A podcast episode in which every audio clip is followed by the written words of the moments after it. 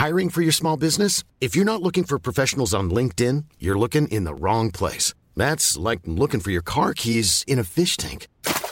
LinkedIn helps you hire professionals you can't find anywhere else, even those who aren't actively searching for a new job but might be open to the perfect role. In a given month, over 70% of LinkedIn users don't even visit other leading job sites. So start looking in the right place. With LinkedIn, you can hire professionals like a professional. Post your free job on linkedin.com/people slash people today. Ok, on est prêt Tout le monde est en forme Ouais, Oui.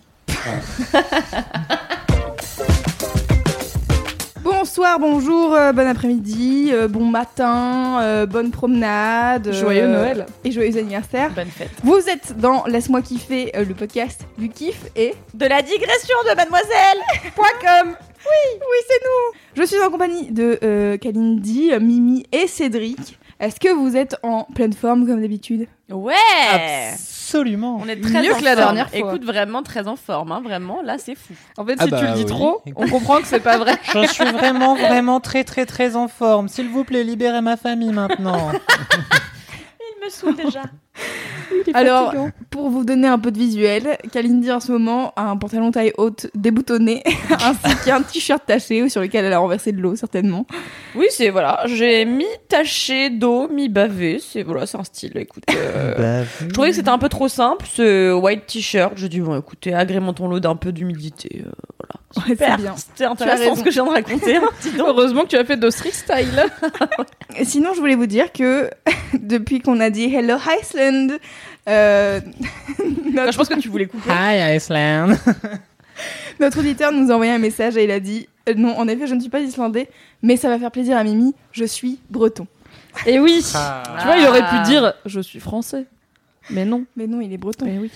Écoutez, Euh, moi ouais. j'adore les Bretons et, et ce week-end euh, j'ai fait un barbecue avec un type, euh, je le dis, je le dis, il s'appelle Titouan et, euh, et je le bien, déteste.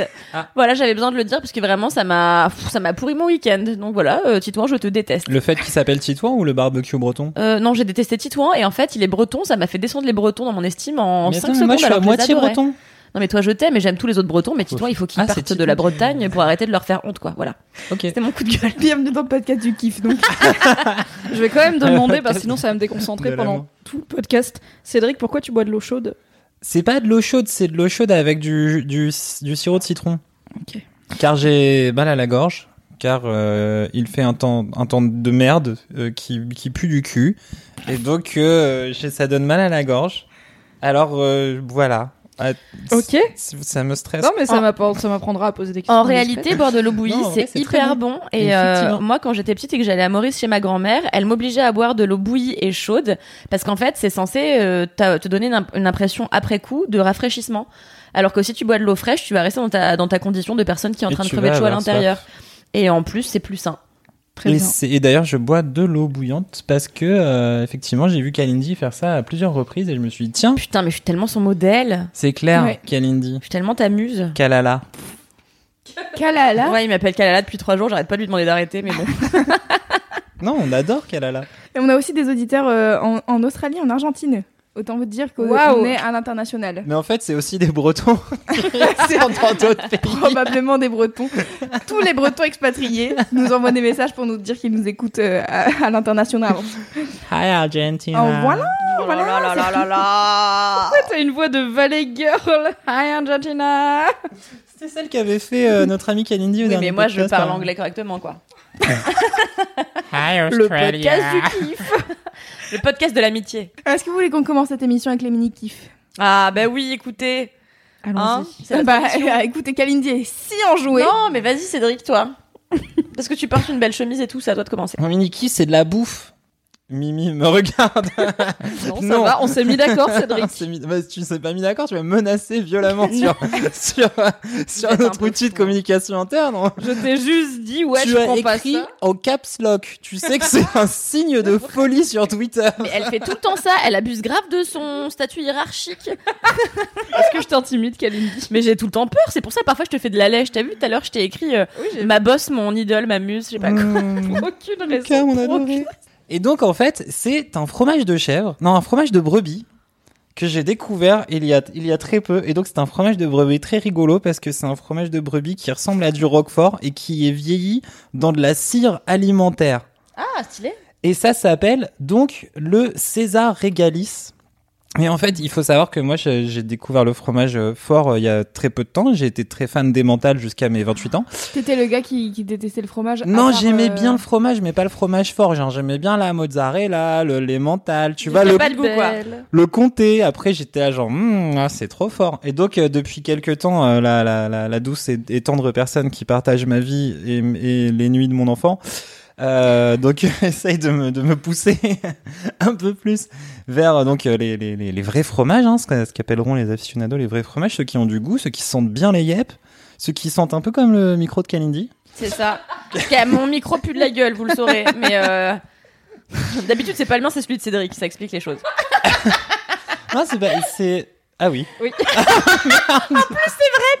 Ouais, c'est celui avec le bouton que j'ai arraché la dernière fois. Bref, voilà, donc ce truc, ce fromage là. Donc moi, la première fois que j'ai goûté, j'étais genre, ouh là là, c'est fort et tout. Et dans ma bouche, il y avait comme ça des, des goûts acides et de goûts de fromage vénère. J'étais genre, ouh là là, j'aime pas beaucoup.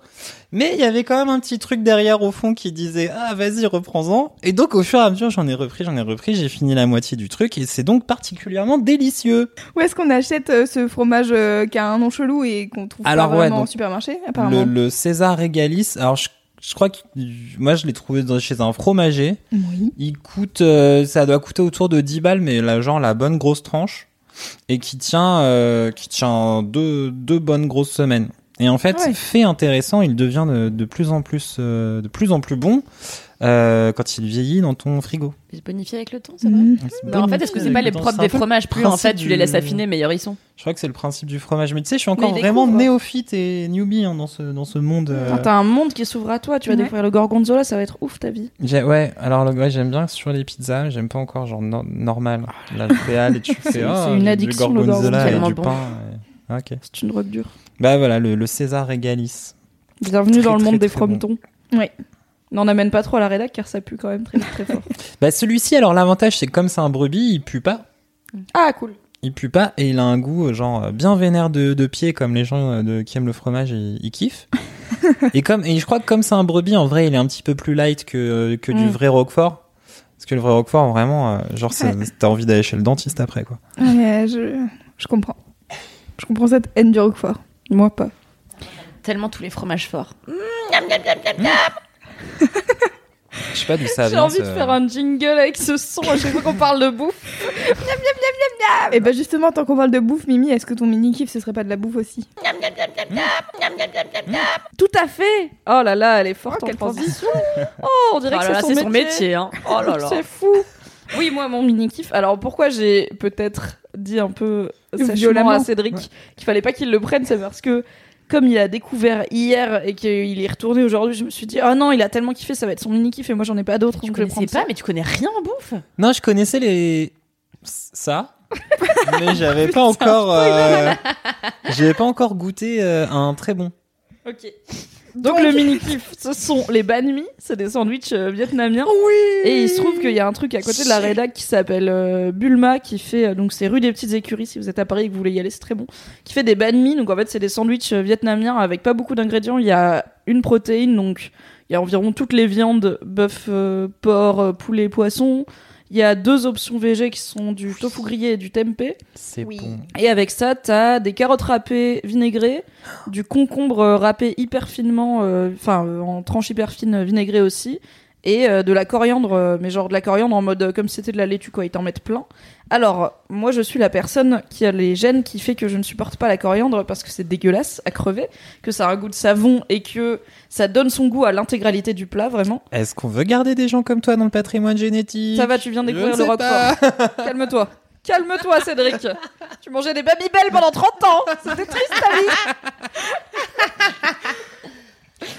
Donc, ce qui est bien, c'est que comme à Bulma, ils font ton banh mi euh, à la commande, tu peux prendre 100 coriandres et tu es sûr qu'aucune coriandre n'aura touché ce plat. Et c'est tellement bon, c'est juste un sandwich qui fait la taille d'une demi-baguette dans le super bon pain, Oui. avec genre tellement de goût et c'est pas vraiment gras, je pense. Ça dépend de ce que tu prends. La parce que toi, mayonnaise quel- citronnelle, à mon avis, c'est. Ouais, mais ils en vrai, mettent pas va, des ouais. doses, tu vois, de ouf. euh, genre, ils mettent Non, oui, un peu de mayonnaise au ouais. citron dedans, mais. C'est quand même globalement pas, pas fat, ouais. C'est trop bien. Ah, il y a le piment. Ah, il y a- Ah oui, et ils ont un piment qui dose très bien. Et Oui. tu peux demander plein de piments et t'as vraiment plein de piments, quoi. C'est pas genre. euh, un. Et si tu veux vraiment, ça, genre, vachement, vachement de piment, ils te proposent un super piment qui est encore plus pimenté que l'autre piment. Waouh. ça, c'est oui, beau. c'est bon, ils ont tout compris à la vie. Et du coup, voilà, c'est à côté de la rédac, ça coûte 6 balles. Et euh, vraiment, c'est une addiction, je pense qu'on Ouais. peut le dire. Moi j'ai goûté ça aujourd'hui et c'est très bon. Et euh, apparemment Cédric veut en manger pendant tout le mois de juin. Oui. Challenge Tous les jours. Tu peux vraiment prendre 30 photos du même banh mi. J'avoue. et tu peux te dire la que même c'est chose. un jour un banh mi. Non, mais c'est lui en train de les manger. Il faut qu'il ait un t-shirt différent à chaque fois. Ah oui. Mhm. En fait, nous, on avait fait un truc très drôle pour le départ d'une pote euh, avec qui on bossait. En fait, elle arrêtait pas de manger des bananes. Et en fait, pendant des mois en scred, on l'a pris euh, en photo en train de manger des bananes. Et pour son pot de départ, on lui a offert, on lui a révélé l'existence d'un Tumblr où on avait mis toutes les Mais photos d'elle en train de manger des bananes. Et elle a découvert ça et c'était très drôle. Ouais. Qui veut faire le Ah bah moi, je peux faire mon mini kiff à moi, tiens. Allez, d'ailleurs. vas-y. Eh bien, moi, mon mini kiff, euh, c'est vraiment un truc très rapide, c'est que j'ai écouté un DJ set de- d'une DJ qui s'appelle Louise Chen euh, cet après-midi pour travailler. Euh, elle a été faire un DJ set à- dans une radio qui s'appelle The Lot Radio, qui est une radio à New York, où tu peux euh, regarder en live euh, les DJ sets euh, des gens qui passent euh, passer du son dans la journée, et c'est très cool. C'est une radio que j'aime beaucoup, et j'ai découvert qu'elle avait fait un DJ set là-bas. Et Louise Chen est une, aussi une DJ que j'aime beaucoup, et du coup j'ai fait formidable, je vais écouter ça. J'ai écouté ça cet, cet après-midi, et pour travailler, c'était parfait. Trop bien. Voilà, tu, nous, c'était- tu nous passeras le truc parce Oui, que moi, tout je suis à toujours fait. à la recherche de gens à écouter pendant que je travaille. Et ben là, c'était très cool. J'ai commencé à écouter en début d'après-midi, c'était un peu jazzy et tout, et après, ça part euh, dans des trucs un peu plus électro, et c'était Ah, très bien. excellent. Trop bien. Voilà, je vous mettrai le lien dans Chen. les notes. Voilà, Louise Tienne, allez la suivre sur Instagram, cette meuf a un excellent style. Trop cool. Et euh, elle mixe euh, dans toutes les soirées privées de toutes les marques euh, parisiennes. Et c'est assez. euh, assez. euh, je sais pas, j'aime bien regarder ce qu'elle fait. Elle est là, oui, alors là, je vais mixer chez Dior, et là, chez Chanel, et machin. Je suis là, très bien. Ta vie a l'air sympa. Elle a toujours des styles excellents, du coup. J'adore voilà. quand les gens disent euh, cétacé, j'ai envie de crier dauphin à chaque fois, mais c'est nul.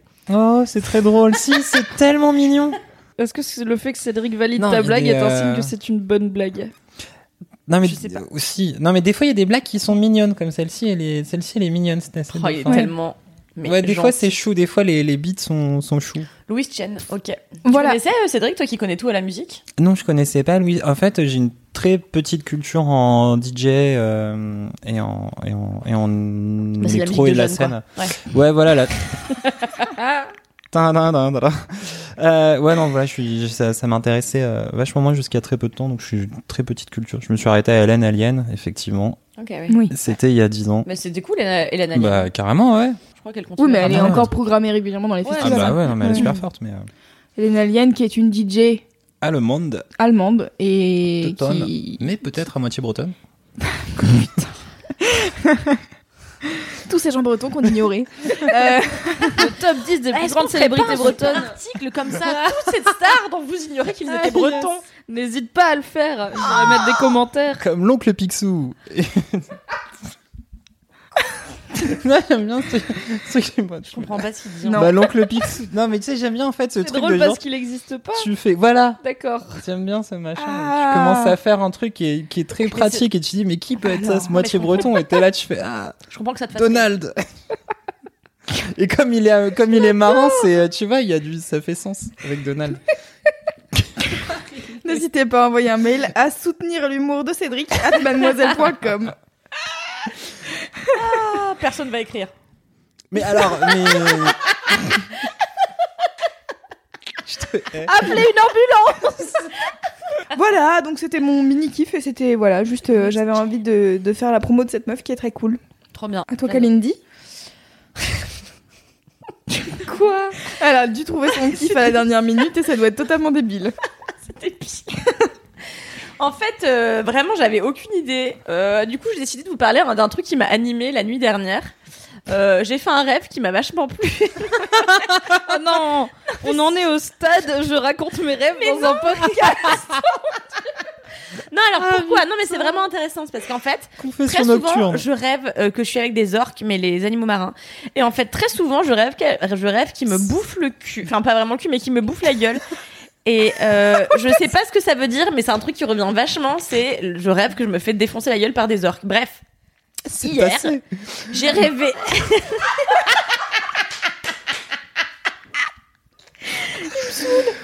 Euh, je bois une gorgée d'eau. J'ai rêvé que j'étais une espèce de princesse de, des océans, en toute euh, humilité. Et Dans les rêves comme dans la vie. Exact- exactement. Et en fait, euh, j'étais à deux doigts de me faire bouffer par un putain d'orque. Et il y a des otaries qui sont venus vraiment me secourir de ouf. Et je me suis dit, ça va pas durer très longtemps, euh, ce rêve. euh, mais quand je me suis réveillée, je me suis dit, putain, c'est la première fois de ma vie que on vient me sauver des, des, des dents d'un orque. Et je me suis dit, qu'est-ce que ça signifie? Peut-être que ça signifie qu'avant, j'avais peur d'un truc. Et que là, on est venu me défendre. Et peut-être que j'ai éliminé une peur. Voilà, du coup, j'étais très contente. Je me suis réveillée en ayant un sentiment de satisfaction. J'avais envie de rester encore un peu euh, avec ces otaries euh, à me dandiner dans la flotte. Euh, voilà. À mon avis, c'est nous les otaries. Ouais. C'est Cédric, Louise Mm. et moi. Ah. Mais via le rire que ce podcast t'apporte au quotidien. Mais je rêvais de ça avant d'entrer chez Mademoiselle, mais tu surestimes un peu le rôle que vous avez dans ma vie quand même. totalement cassé l'ambiance. Je vais reparler de Casey Neistat car c'est ma passion. On l'adore. Il a euh, sorti une vidéo il y a 2-3 jours, je crois, avec un mec qui s'est vraiment fait bouffer par un requin. Euh, et qui s'est. Ouais, voilà, je dis bonne ambiance. Qui, s'est, euh, qui a perdu une main et euh, un bout de jambe. Et genre, dans Mmh. une seule bouchée, quoi. C'est-à-dire que le requin est arrivé, il lui a arraché. Sont euh, gloutons, hein. Ouais, sont pas vraiment des manières ils comme ça. Et quand même, bouche. le gars, euh, donc, qui est un, un mec qui est dans les dans l'armée euh, aux États-Unis, qui a été ultra entraîné, c'est une masse, euh, laisse tomber, il a des bras, ça fait euh, mes cuisses. Et euh, Plus maintenant, du- mais si, parce qu'il Oh. a, en fait, il a, il, a- il a survécu ce mec. Voilà, c'est ça il a plus des bras. Bah si, rouge, il a perdu une main, il a pas perdu un bras.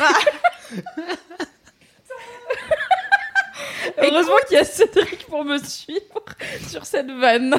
Bordel Et, euh, et donc fois, bref, ils ont fait une vidéo très intéressante euh, où le mec parlait de ça et il disait que il avait que avant de se faire attaquer par un requin, il avait deux peurs euh, se faire attaquer par un requin et parler en public. Et en fait, depuis qu'il s'est fait attaquer par un requin, il fait il se fait interviewer partout parce qu'en fait, il lui il manque quand même une jambe et un bras et que ça reste une force de la nature et qu'il continue, je crois, à faire de la plongée et tout. Donc euh, le mec est assez ouf. Ah, c'était pendant de la plongée? J'ai peur Ouais. que c'est pas ce qui est en train d'arriver Clémence Oh. Bodoc. Parce que elle est en train de faire de la plongée. Mon avis dans la Méditerranée, ça Oui, il y a moins de Oui. Ouais. C'est sûr. Mais il s'était en où qu'il s'est Australie. fait bouffer En Australie, ouais. Ouais. Donc voilà. Donc euh, c'était une vidéo très intéressante, mais euh, j'ai un Un peu cassé à l'ambiance. notre auditeur ou auditrice en Australie. Oui. Reste loin des côtes. Hi Australia. Euh, euh, pour rebondir sur cette histoire de jambes dévorées, euh, je vous conseille une émission euh, qui s'appelle River Monsters et euh, qui en fait c'est un gars, il, son métier c'est d'aller pêcher des trucs euh, dégueulasses euh, partout autour du monde et surtout en, dans, dans- sur le fleuve de l'Amazone. Et, euh, et en fait, il sort des poissons absolument dégueulasses, genre des poissons Goliath qui ont des dents de l'enfer. Et en fait, un jour, euh, il, il est dans un village africain, je crois. Et en fait, il y a une reconstitution, comme d'habitude, merdique. C'est ça qui est très drôle aussi dans l'émission. Ils font des, reconstitu- des reconstitutions de genre Ah, et là, euh, le poisson Goliath a emmené un homme dans l'eau. Bon, bref, c'est très bizarre. Et en fait, il- va à la rencontre d'une euh, femme euh, qui est mère d'une fille. Euh, et en fait, un jour, elles étaient en train de pêcher à l'aide de, de, de filets qu'elles avaient fabriqués elles-mêmes dans une espèce d'osier. Et, euh, et elle pêchait, et t'as un alligator qui est sorti de l'eau, qui a arraché euh, le bras de la jeune fille. Euh, il s'est jeté après sur son autre bras, et sa mère, essayant de défendre sa fille, a tapé sur euh, la tête de l'alligator, euh, une histoire comme ça à peu près, et euh, elle s'est fait arracher un bras. Et du coup, elles ont perdu. Je crois que la mère, il lui en reste un, ou je sais pas si c'est l'inverse ou non. Et Oui, pardon, c'est vrai que c'est pas très gay. Mais tout ça pour dire qu'en fait, elle raconte cette histoire qui est hyper puissante, et elle le raconte. C'est la tête de Cédric, il a besoin. Ah, Il putain, a il y a trois minutes, on était là. sur les banh mi. Et... et là, les gens, ils ont plus de bras, plus de jambes et tout. Genre. Ça dérape. Oh là là. Non, mais oui, alors vraiment, c'est hyper triste, mais euh, j'ai trouvé la force de la mère et le courage de la mère hyper, euh, hyper beau, tu vois, d'aller essayer de tabasser un alligator. de ouf, genre elle a essayé de tabasser l'alligator et là il a ouvert la gueule et elle a récupéré le bras de sa fille. Non. Ah, Ah non, non, c'est Non. juste, euh, elles se font des membres. Mais C'est euh, avec la voix. Elle n'aurait pas dû. non, mais je sais pas, on était, sur- Ultra. Mauvaise idée. je sais pas, on était sur des membres en moins. Je me suis dit pourquoi pas essayer cette histoire. Voilà, c'est écoute, cohérent, euh, il faut essayer des choses dans la vie. C'est pas Ça, se, cohérent. ça se voit où, River Monsters? Euh, je crois que ça passe sur RMC Découverte, La euh, meilleure chaîne. La meilleure chaîne. Celle des Théorie scientifique sur les aliens qui ont créé l'humanité. Ah, très bon ça. C'est vraiment la meilleure chaîne, c'est vrai. Et euh, mais en fait, on peut la retrouver, elle est sur YouTube et puis j'imagine qu'elle est en replay euh, sur plein de plateformes euh, différentes. Mais euh, vraiment, c'est alors à part cette histoire qui est hyper glauque, sinon c'est en général des histoires qui finissent hyper bien sur juste des anguilles avec des dents de fou, genre on croirait des trucs a- des aliens, genre c'est l'enfer. Et euh, moi, j'adore euh, les créatures moches et tout. Et euh, voilà. Mm. Très bien. Conclusion, non oui, Voilà. le- ce et voilà était parfait. Euh, très bien, on a fait le tour des mini-kifs. Oui. Oui, Très éclectique. et très éclectique et très rapide pour une fois quand même. Oui. On a, Pourtant, on a digressé. on a digressé. J'allais dire, est-ce qu'on commencerait pas à devenir un peu professionnel? Oui. hein. Bientôt, on sera Presque. Euh, on passe au gros kiff. Ouais. Euh, Est-ce que quelqu'un veut commencer? On fait dans le même ordre que tout à l'heure, comme ça, ça respecte un peu euh, la- le professionnalisme du Quel podcast. contrôle fric pour une meuf qui est dans un podcast tellement à la sbulle, t'es quand même très contrôle fric. En fait, moi, je voulais commencer parce que Ah bah vas-y. euh, je pense que Ah, tu fais genre quelqu'un veut commencer, mais en fait tu veux commencer. ouais, je Tu dois aller manger des ramen peut-être. Pas du tout. J'aime pas trop quand on me juge sur ma consommation de délicieuses nouilles japonaises dans un bouillon délicatement épicé. Et plein d'huile. ok. Mais vas-y, Loulou. Ah, Euh, sponsorise-nous.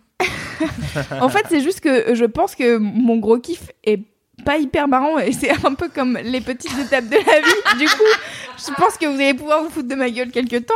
Euh, en fait, euh, euh, samedi dernier, le 26 mai, à l'heure où on enregistre, c'était samedi dernier. en fait, il y avait un. Ouais, je- Attendez, faut que faut que je fasse un brouillon dans ma tête, ça ne va pas du tout. Si seulement on avait le moindre moyen de faire des brouillons avant Mmh. le podcast, Bah ce serait oui. bien. Oh Non, mais sinon, on peut faire un petit, une petite musique d'attente. Poum, poum, poum, poum, poum, poum, poum, poum. Tu nous dis quand t'es prête, Louise. Poum, Je poum, me poum, désolidarise de poum, cette poum, musique poum, poum, poum, poum, Poum poum. poum. Elle n'est pas concentrée, elle vous écoute. Poum, poum, poum, poum, poum. Poum Je veux poum. savoir combien de temps il tient. Vas-y, Louise, reprends la main. Donc, euh, samedi dernier, le 26 mai, c'était euh, le deuxième événement de la Mail Tape, qui est un collectif euh, de gens qui font découvrir de la musique euh, duquel je fais partie, pour lequel je suis Wow. bénévole. On organisait donc euh, cette soirée slash après-midi euh, du côté du canal de l'Ourcq à Pantin. Voilà, c'était formidable. euh, il faisait très beau et on portait des paillettes. Et en fait, j'ai croisé une petite fille qui m'a beaucoup touchée. Et en fait, c'est elle mon gros kiff de de ce de cette de cette semaine. Euh, c'est une petite fille qui s'appelle euh, Jade. Et en fait, elle est donc elle est arrivée. Nous, on avait des paillettes. On, en foutait à tous les adultes qui venaient nous voir un peu bourrés en nous disant Est-ce qu'on peut avoir des paillettes, s'il vous plaît? Et, euh, et en fait, elle est arrivée et elle a commencé à nous euh, foutre des paillettes partout, à nous dessiner dessus euh, parce qu'on avait aussi des crayons pour faire du, du maquillage. Et euh, on a commencé à discuter avec elle. Et euh, elle était juste tellement adorable. Donc c'est une petite fille euh, qui a 10 ans. Elle est trop mignonne déjà, ça bouille. T'as envie euh, d'être sa meilleure amie tellement elle est chou. Euh, elle, a... elle a des, des longs cheveux euh, bouclés roux. Elle est trop belle, oh là là. Ah, c'est rebelle, genre. Ouais, c'est rebelle. c'est un peu rebelle. Et, euh, et en fait, euh, elle a- on a commencé à discuter et elle est ultra intelligente. Elle nous disait euh, qu'elle venait de passer son cycle 2 de violon, donc c'est genre euh, un truc euh, plutôt stylé au conservatoire, voilà. Et qu'elle allait probablement passer le cycle 3 d'ici un ou deux ans. et j'étais avec une pote qui a fait le conservatoire et elle était là. Alors vraiment, le cycle 3, c'est vraiment très très dur et du coup, je, comp- je comprends pas comment elle peut faire ça. Et en fait, c'est un petit génie. Et elle était trop mignonne et on a parlé de plein de trucs et, et je sais pas pourquoi elle m'a, elle m'a trop touchée. Et à un moment donné, on discutait et elle parlait du fait que bah il y avait des gens qui l'embêtaient à l'école. Et, euh, et Tu veux que qu'on aille des boîtes ouais, c'est ce que je lui ai dit. Je lui ai dit on va aller des boîtes dé- déjà première chose. Et en fait, euh, j'arrêtais pas. de- Enfin, je sais pas, j'avais trop envie que qu'elle prenne confiance en elle et j'étais là genre. Vas-y, tu peux faire plein de trucs, t'es trop mignonne, tu, tu vas y arriver et tout. Et euh, à un moment Oh. donné, euh, j'avais euh, des boucles d'oreilles ananas et un collier ananas et elle avait grave kiffé dessus. Et du coup, je lui dis tiens, si tu veux, Oh, trop je forte. te donne mon collier. Et en fait, elle était là, ah mais non, mais quand même, bah, c'est ton collier, il va bien et tout. J'étais là, bah tu sais, c'est mon collier, mais en vrai, c'est la première fois que je le mets en six mois, donc peut-être tu vas plus le mettre que moi, tu vois. Et, et du coup, je lui donne, elle était trop contente, et je lui dis, à chaque fois que tu le regardes, tu te dis toi que t'es trop forte. Et Putain, mais c'est clair, t'es une. Et- Ah, c'est deg de pas avoir eu de Louise quand j'avais 10 ans. Non, mais surtout, nos kiffs, ils vont être merdiques à côté de celui de Louise. Ah, on va passer tous pour des méchantes clair. personnes. Euh, Fais chier, Parle Louise, pour toi. merde. Ouais, bah, toi, c'est pas dur. hein. Et du coup, après, on était voir, euh, donc elle était avec sa mère et tout, et donc on a été voir sa mère, j'étais j'étais voir sa daronne, je lui dis, je veux bien être babysitter officielle si vous avez besoin, une fois par mois, vous m'appelez, je suis sa babysitter, y a pas de souci. En fait, euh, elle dessine hyper bien, elle a commencé à nous dessiner des trucs euh, sur les bras et tout. Et à un moment donné, moi j'étais en short. Elle est en dessin. tu Oui, non mais c'est ça. Et moi j'étais en short, je lui dis vas-y si tu veux, je te donne mes cuisses, tu fais une œuvre d'art, tu fais ce que tu veux. Alors elle m'a dessiné une fleur d'un côté et de l'autre un, un cœur avec des, des ailes. Bon, ce qui n'est pas forcément de mon goût, mais c'était juste si bien fait. Elle était trop mignonne et trop appliquée. Et, euh, et du coup, elle le regarde à la fin, elle était là, oh c'est nul et tout. Et j'étais là, non vraiment, enfin, tu, arrives à faire des proportions que moi-même je ne sais pas faire alors que j'ai 25 ans. et, euh, et en fait, euh, je lui ai, enfin je sais pas, j'avais trop envie de l'encourager, de lui dire en fait, euh, t'es, aie confiance en toi et reste forte comme t'es parce que t'es, t'es trop adorable. Et, et j'aimerais bien que toutes les petites filles, euh, elles fassent ça, qu'elles restent, euh, qu'elles restent que, qu'elles, aient confiance en elles, comme cette petite, elle avait confiance en elle euh, a priori, même si elle, elle a sûrement euh, des doutes et des failles. Euh, mais, mais voilà, je sais pas, je l'ai trouvée trop mignonne et je voulais en faire C'est mon trop kiff. mignon. Voilà. C'est trop chou. C'est trop mignon. c'est- En vrai, notre podcast, il manque beau. de moments de vie comme ça où en fait on rencontre des gens et où en fait c'est trop bien. Parce qu'on n'aime pas les gens. Bah parle pour toi, moi j'adore les gens, hein, surtout nos Ouais, auditeurs. tu préfères les Tu otaries. viens de dire que tu les Comment détestais, elle gratte la vie des auditeurs Suivez-la, hâte, Cal Rumpel sur Ah oui, Instagram. oui, bah allez-y, allez-y là, hein, allez-y. hein, il est temps, il Ah, est ouais. temps. Hein. Déjà 3000. Suivez-la. Déjà plus de 3, 3200. Je et pense que ce chiffre sera périmé d'ici à ce que cet épisode sorte. Oui. Écoutez, euh, j'espère. Mais c'est trop mignon cette histoire. Grave. Est-ce qu'on pourrait pas la faire venir? Allez, je me prends pour Patrick Sébastien. Est-ce qu'on pourrait pas la faire venir toi? Elle est derrière moi, bah salut Jade. C'est Euh, trop chou. Ouais, non mais elle était, ouais, je sais pas, elle était trop banane. mignonne. Et du coup, euh, comment dire, elle m'a rappelé ma petite sœur et du coup j'avais envie de voir ma petite sœur après parce que ma petite sœur a 10 ans aussi. Oh. Et en fait, euh, tu sais, c'est euh, en ce moment, je l'écoute le podcast Entre euh, de Louis Média, où c'est une petite fille qui rentre euh, en sixième et qui raconte euh, bah, ce qui lui arrive euh, au collège et aussi euh, dans sa famille. Et en fait, euh, cette gamine euh, qui, qui rentre en sixième, tu sais dès le premier épisode qu'elle va se faire bolos parce qu'elle a le elle a le profil quoi genre elle est euh, trop mignonne elle est intelligente euh, elle a l'air de s'y connaître en plein de trucs euh, et d'être curieuse de la vie du coup Ouais. tu te dis C'est bon tragique que ça soit ça le profil. Yes, là. c'est Ça, clair. tu vas Ça. te faire baiser la gueule par la vie. Cordialement. Et, euh, et du coup, en fait, en ce moment, j'écoute ce podcast-là. Et donc, elle, la petite là que j'ai croisée, elle était en CM2 et elle disait que l'année prochaine, elle rentrait en sixième Oh. et tout. Et du coup, j'étais là, genre, meuf, n'oublie pas que tu déchires. Et même si les gens ils se foutent de ta gueule et que c'est des connards, tu t'en fous. euh, et Est-ce qu'on peut pas faire un truc de film américain où en septembre on l'emmène toute la rédac de Mademoiselle l'emmène au collège pour son premier jour J'aimerais trop. Avec des rostas, avec genre Marion Séclin et tout, tu vois. chose de Et ouf, comme ça, elle arrive. trop. Bon, par contre, euh, elle a une cible sur la gueule en arrivant. Ouais, C'est c'est vrai que clair. c'est genre, ah ouais, c'est la meuf qui fait pas comme tout le monde. Du coup, est-ce que c'est gâcher la vie Voilà. Mais Bah, et on peut lui demander son avis. Oui, on peut lui demander son avis. Donc elle était déjà en train de réfléchir à ce qu'elle allait faire comme bac. Est-ce qu'elle allait plutôt faire un bac S ou un bac L? Et du coup, elle nous demandait, nous, ce qu'on faisait et ce qu'on avait fait comme études. Et du coup, j'ai essayé, je lui ai expliqué euh, ce que je faisais, community manager et tout, et elle était là, ah mais c'est hyper intéressant, euh, moi, moi j'aime bien ça, mais j'aime bien aussi les sciences et tout. mais, mais genre, elle est trop curieuse de Quelle est ta tout. stratégie Pinterest Mais t'as gardé On un où moyen en termes de stats T'as récupéré un moyen de la Bah, euh, du coup, oui, j'ai été vraiment, j'ai été voir sa daronne et Je veux votre enfant. J'étais là, genre vraiment. Enfin voilà, bref. C'est très très mignon. trop chou. C'était Ouais, c'était très très mignon. J'ai pas C'était le meilleur gros kiff depuis le début de ce podcast. C'est clair. Clairement. Bah voilà, merci. J'ai pas de conclusion. T'aurais pu le garder pour la fin parce que maintenant on doit passer après toi. Voilà, c'est ce que je disais tout à l'heure. On va passer pour des bolos. Euh, T'as dit qu'on allait avoir l'air méchant. c'est vrai. Personne n'est méchant dans ce podcast. Ben non. Presque. Surtout que vous parlez de vos kiffs, donc a priori vous êtes pas méchant. Non. À moins que Mimi parle du fait qu'elle kiffe détester les Bretons. Je kiffe râler sur les Bretons, c'est mon Oui. kiff principal dans la vie. C'est pas vrai, c'est faux. Est-ce que tu veux parler de ton vrai gros kiff? Oui, et en plus ça va, il est cool, il est genre un peu humain et tout comme ça. Ouais.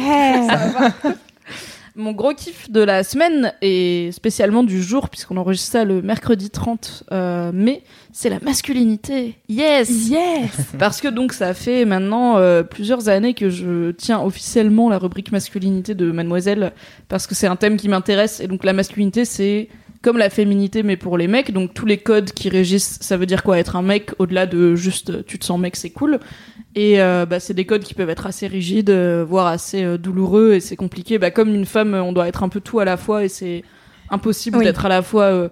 douce et sensuelle et sexy et ambitieuse mais pas trop et une super maman et en même temps une bonne copine et je- ah ça fait trop pour une personne. Oui. bah, pour les mecs c'est un peu pareil ils ont plein de rôles euh, contradictoires et du coup moi ça m'intéresse et en plus comme je veux l'égalité homme-femme bah je pense qu'on n'y arrivera pas si la moitié de la population en a rien à foutre donc euh, bah c'est important pour moi que les mecs se sentent aussi impliqués dans cette histoire de déconstruction des stéréotypes. Et euh, bah il y a quelques années, quand j'ai lancé la rubrique, bah j'étais bien toute seule en France. sur le, enfin, je dis pas ça en mode j'étais pionnière sur le sujet parce que vraiment il y a des gens qui ont pensé avant moi, mais c'était pas un sujet qui intéressait grand monde. J'étais un peu toute seule et les réactions, bah un peu comme au début quand tu commences à parler féminisme, les réactions c'était un peu euh, on s'en fout, c'est pas des vrais problèmes. euh, euh, Ouais. voilà, c'était bon. Il y a quand même la guerre en Syrie. Hein.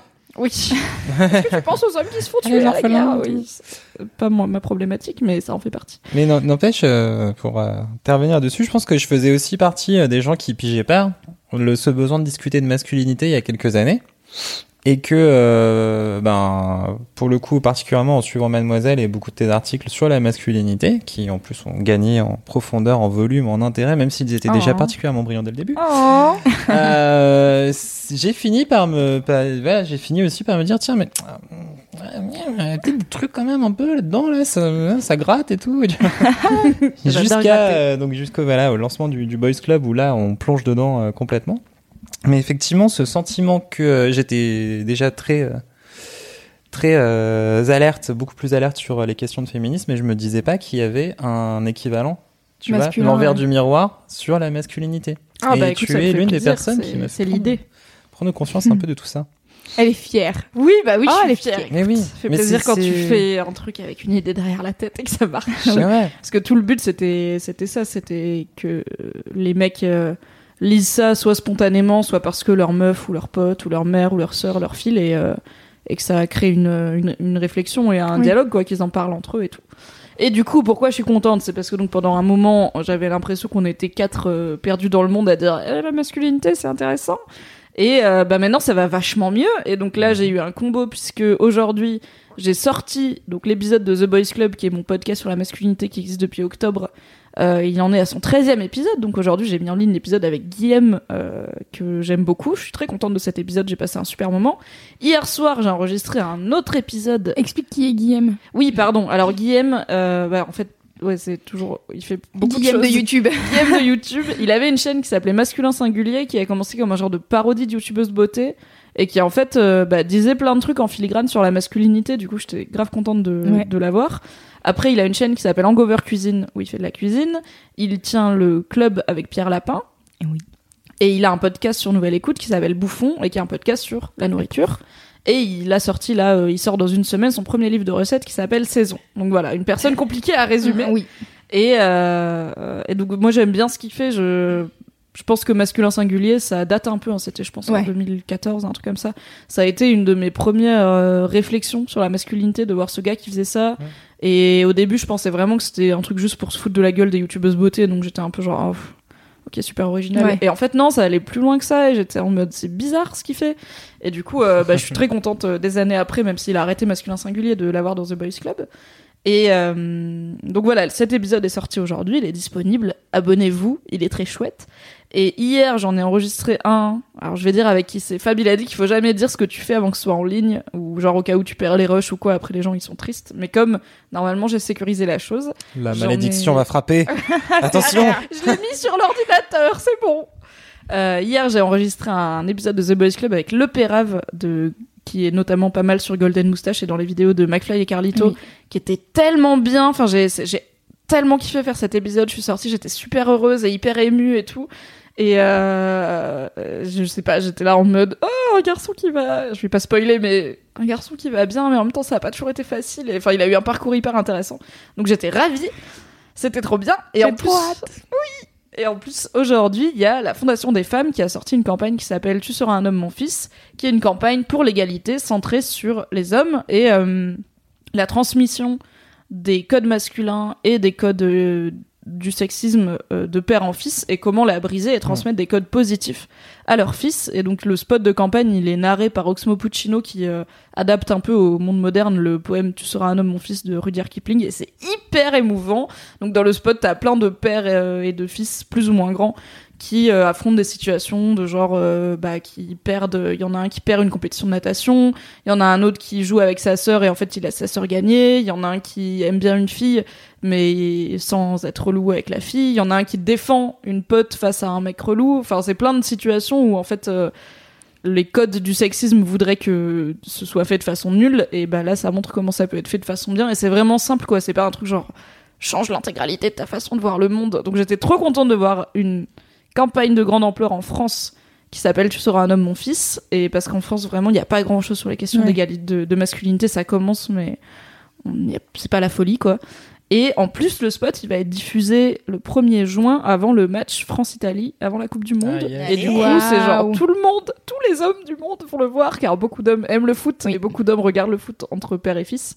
Et du coup je suis trop contente parce que j'ai l'impression que ce que je fais bah ça parce que je fais le truc auquel je participe mouvement donc le ouais. mouvement Ouais. de réflexion sur la masculinité il grandit et il devient légitime et je me dis euh, en fait on est passé de quelques articles pétés où les gens ils faisaient MDR les mecs ça peut pas se faire violer à euh, un truc un peu plus un peu plus BG et qui va donner des vrais résultats et du coup je suis très contente Bravo, trop Bravo Mimi, c'est trop je Très trouve- cool, très enthousiasmant. C'est trop Je bien. trouve que Bravo. c'est euh, super intéressant. En plus, pour le coup, c'est un truc que je me suis dit assez récemment.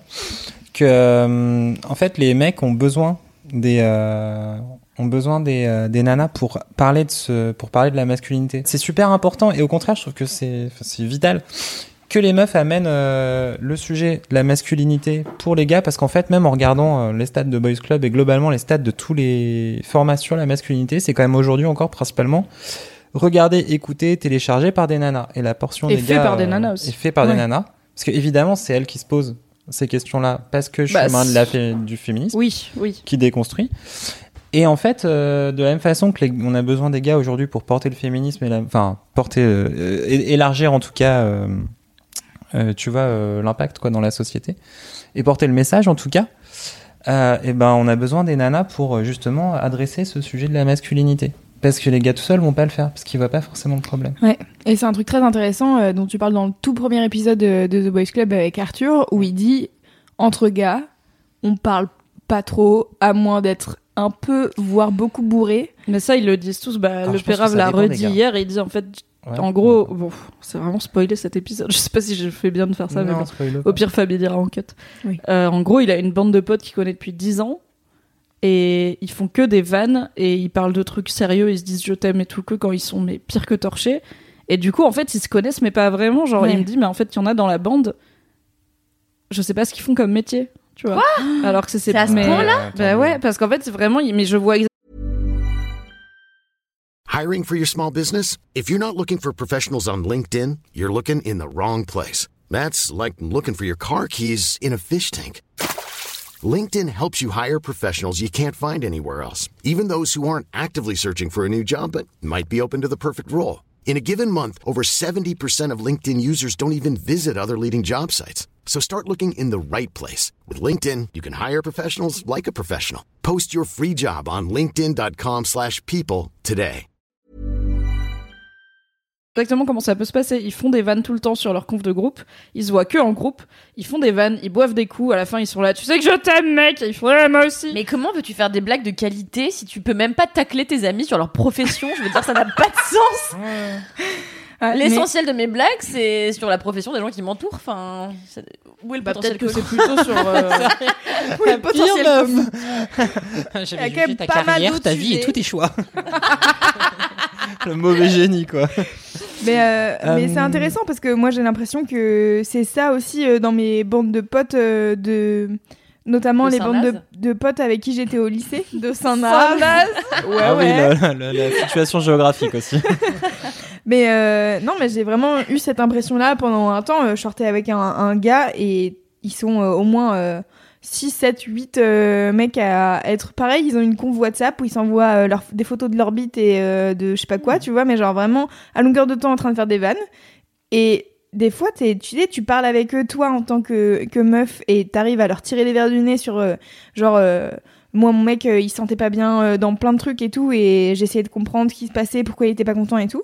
Et j'étais là, mais t'en parles, genre, avec tes potes, et non. Enfin, genre, ça n'arrive pas. Ou alors, il faut qu'ils soient exceptionnellement euh, que deux, et que... euh, Oui, c'est ça aussi, c'est Ils qu'ils se voient beaucoup en bande. Ouais, et c'est du ça. coup, il y a, enfin, moi-même, j'ai une bande de potes, et quand on se voit en bande, on n'est pas forcément sur, euh, ok, euh, là ça va pas et tout, j'ai envie de le raconter, parce que c'est pas la dynamique. Après, Ouais. je pense que ça arrive plus souvent dans ma bande que dans les bandes de mecs. Euh, vraiment, Mhm. il y a non mixtes, les réunions non mixtes de mecs qui boivent des bières, mais euh, ils se voient pas tous les deux. En fait, c'est chelou. Même Arthur, euh, ses amis, il les aime beaucoup, il les connaît très bien. Et en fait, il propose d'aller boire des coups. S'il y en a qu'un qui est dispo, ils disent ah bah du coup non. Enfin, ils se posent même pas la question. Ouais. C'est bon bah du coup vous êtes pas dispo. Et je suis là.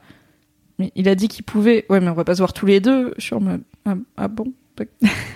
voir ses amis, pas tous tous Non. les deux, d'accord. Mm. Mais du coup, je pense que ça arrive et que en fait, on, on va avoir de plus en plus de mecs qui ont fait ce chemin-là, ont pris ces réflexions-là et vont commencer à les appliquer un petit peu dans leur vie amicale et personnelle et tout. Et du coup, ça va faire boule de neige et peut-être que dans quelques années, peut-être quelques décennies, d'accord, on, on aura on, aura- on dira plus qu'il y a besoin des meufs pour porter ce sujet-là, parce qu'en fait, les mecs, naturellement, ils en discuteront entre eux, Ouais. tu vois. Ouais, mais c'est le rapport, euh, c'est c'est ce rapport à l'intimité euh, qui est déjà pas évident euh, quand t'es en couple.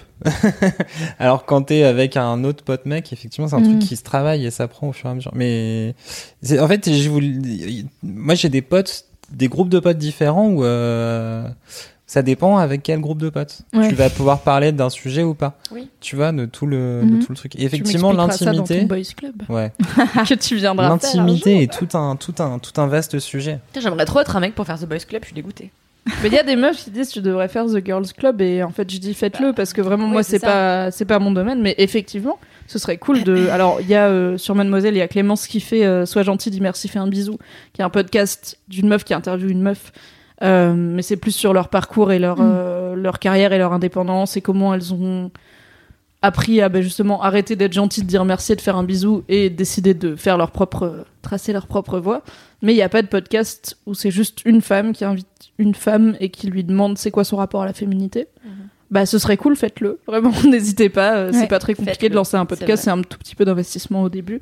Oui. Et, euh, et ce sera cool. Et envoyez-nous un mail pour de vrai à mimi at mademoiselle.com. Oui. C'est une vraie adresse mail. Une vraie adresse mail. Si jamais vous l'avez Ce fait. podcast devient si sérieux, on Oui, non, mais tout, putain Je suis contente d'avoir suivi Louise parce que je me suis dit en fait il y aura pas mille vannes à faire sur mon gros kiff parce qu'il est un peu Oui. genre euh, sérieux et pro et du coup je vous fais Mais- confiance pour dire des conneries après. Tu sais, Mimi, c'est comme la fois où t'es parti manger des ramen. Après, on était sérieux. On n'a pas Bah fait tant de blagues que ça. Merci Mimi pour ce kiff euh, qui est très cool.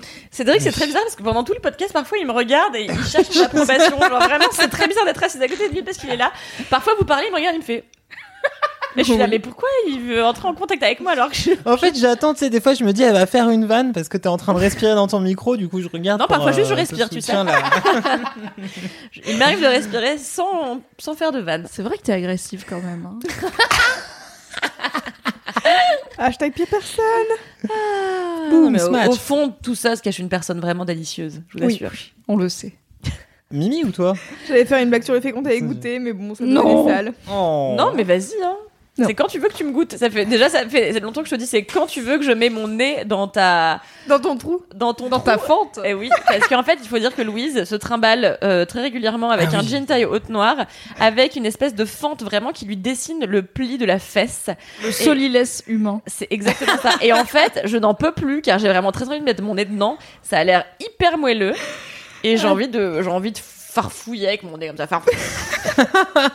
Faut expliquer pourquoi j'ai un trou dans mon pantalon. C'est parce que mes cuisses se frottent et du coup, à chaque fois que j'ai un pantalon que je kiffe et que je mets régulièrement, forcément, j'ai un trou qui se fait au milieu des cuisses là.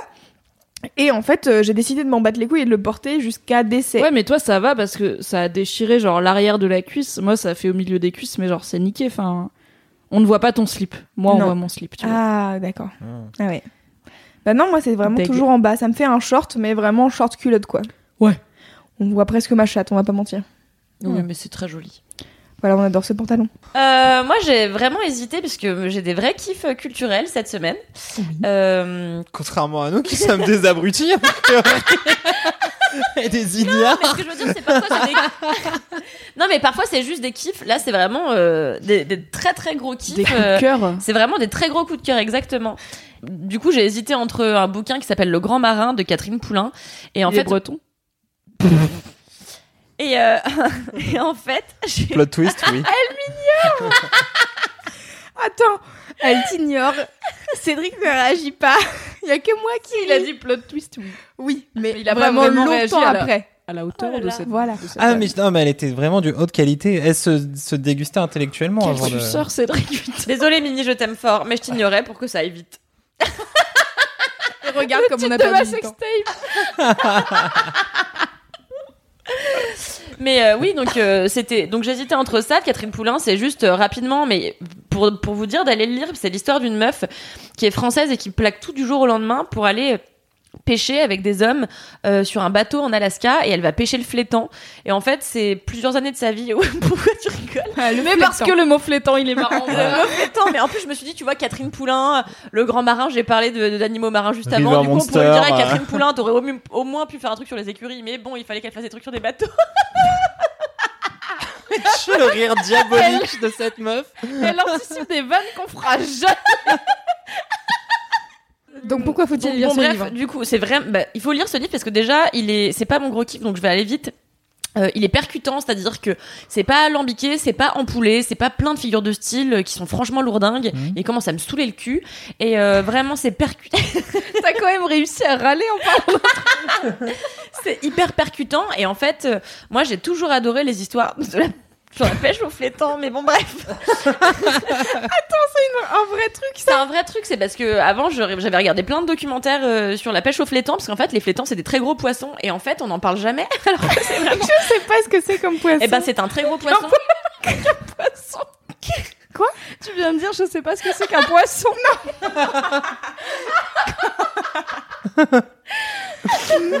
je ne sais pas ce que c'est comme poisson. En fait, c'est un très gros poisson qui est très vilain. Il est noir et brillant et en fait, il est, il est si gros que parfois les pêcheurs, pour les, pour les extraire de l'eau, doivent les prendre à bras le corps dès qu'ils sortent des, des filets. Ils les prennent à bras le corps et en fait, tu- en fait, ce, ce, ce livre, c'est vraiment la lutte des corps entre les hommes et ces gros poissons. Finalement, on entend très peu parler. Je sais pas, j'ai trouvé ça passionnant et en fait, t'apprends euh, les trucs de drogue qu'il y a derrière les en fait, les pêcheurs prennent énormément de drogue pour rester éveillés parce qu'ils ont un métier qui est tellement compliqué. Ils sont pendant des mois et des mois en mer et donc ils prennent pour certains de la coke, pour certains ça va jusqu'à l'héroïne. C'est c'est vraiment hardcore. Et euh, et du coup, ouais, c'est ce quotidien de cette meuf dans un milieu hyper euh, de, de grosses brutes pour certains et elle doit se démerder. Elle est toute petite, toute maigre. Elle doit se démerder avec des mecs qui font ça depuis des années. Et euh, j'ai trouvé ça hyper fort. Franchement, euh, je vous le conseille à toutes. C'est Catherine Poulain. Elle a reçu euh, des prix littéraires. C'est très bien. Mon vrai kiff. Mon vrai très gros kiff, c'est un énorme coup de cœur. Je vais parler de cinéma, ça, c'est la première fois que je parle cinéma dans Ah. ce podcast. Ouais, pour la Parce que J'estime que- parce que j'estime que c'est j'en parle tellement dans mon dans mon quotidien que c'est cool si je parle d'autre chose. Là en l'occurrence, j'ai eu un coup de cœur mais tellement grand euh, que je pouvais pas passer à côté. Ça s'appelle How to Talk to Girls at Parties et c'est le nouveau film de John Cameron Mitchell qui est le créateur de Short Bus qui était déjà un Mm. film euh, assez barré euh, sur euh, le club libertin et ses partouzes et c'était déjà passionnant et là en fait il a remis le couvert du truc complètement barjot euh, avec How to Talk to Girls at Parties c'est un film qui est porté par Elle Fanning, qui est juste incroyable dedans. Et je me disais que cette meuf, c'est ouf parce qu'elle a une filmographie impeccable. Il n'y a pas un putain de loupé. C'est la sœur de Dakota Fanning. Bah, elle, a, elle a laissé sa sœur euh, faire la carrière avec des hauts et des bas. C'est ça. a dit, je prends les hauts. On rappellera que moi. Dakota Fanning a joué dans Twilight. Euh, voilà. Et dans la guerre des mondes avec Tom Cruise. Ouais. Et donc qui est sa sœur Elle a joué dans quoi Elle Fanning, bah, par exemple, elle a joué dans le dernier Nicolas Winding Refn, qui est euh, The Neon Demon, qui et Ouais, en fait, elle a une filmo un Aimes-tu peu... les films d'auteur, Louise? Elle a une, elle a une filmo un peu auteur, Elle pas répondu, Louise. Mais non, mais parce dans que- son micro. Mais j'ai ri parce que j'ai vraiment zéro culture musi- euh, musicale, Ciné. ciné. Et, euh, et du coup, euh, à chaque fois que Kalindi dit des noms d'acteurs, et ensuite elle me dit, mais tu sais, il a joué dans ça et dans ça, le film de machin. Je suis tu là. t'engouffres, tu t'en- tu t'enfonces dans un puits d'ignorance. c'est comme toi quand mais- tu me, quand tu me parles de musique, tu sais. Donc, Mais euh, très euh, donc Elle Fanning, ouais, c'est une, meuf qui doit avoir, je crois, je crois qu'elle a 20 ans. Elle est vraiment, euh, elle est, elle est toute jeune et elle a déjà un milliard de films à son actif qui sont tous extrêmement qualitatifs. Et celui-là, vraiment, pour moi, avec The Neon Demon de Winning Refn, c'est le, le- celui qui a fait Drive, par exemple. Ah, ça, ça Euh, me parle. Euh, là, ce film est complètement dingue. Pour vous pitcher très rapidement l'histoire, euh, ça parle de trois jeunes euh, mecs complètement passionnés par euh, la musique punk dans le Londres des années 70-80.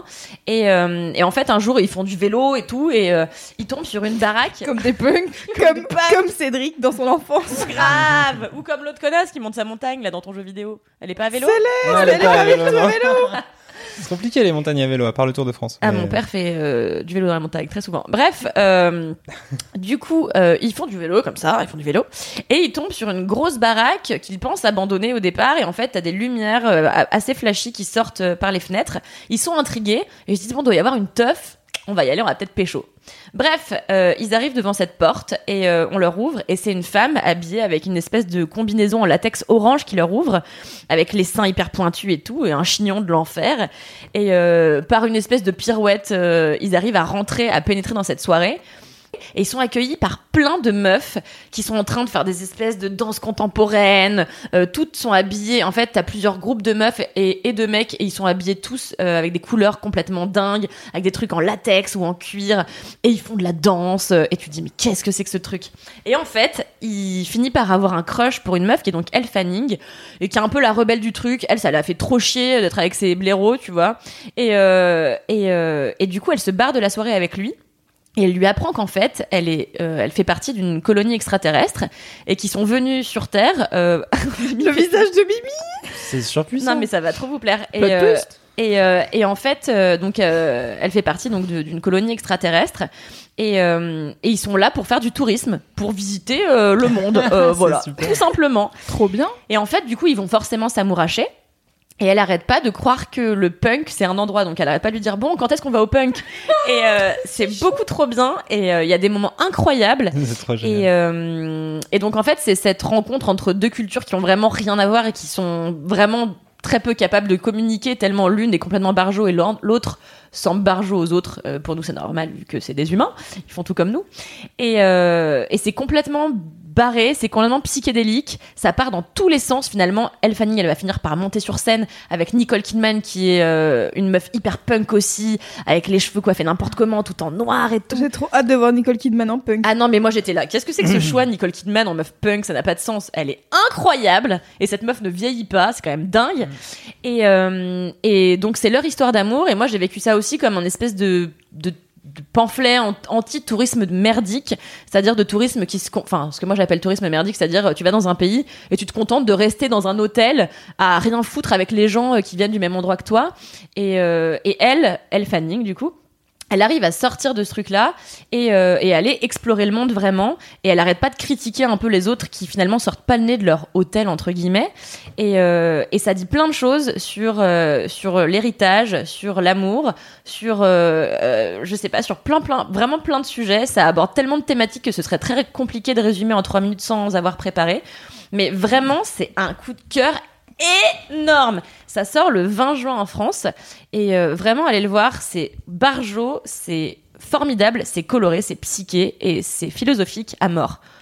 Waouh. On adore. On Ouais. voit que c'est ton métier. C'est clair.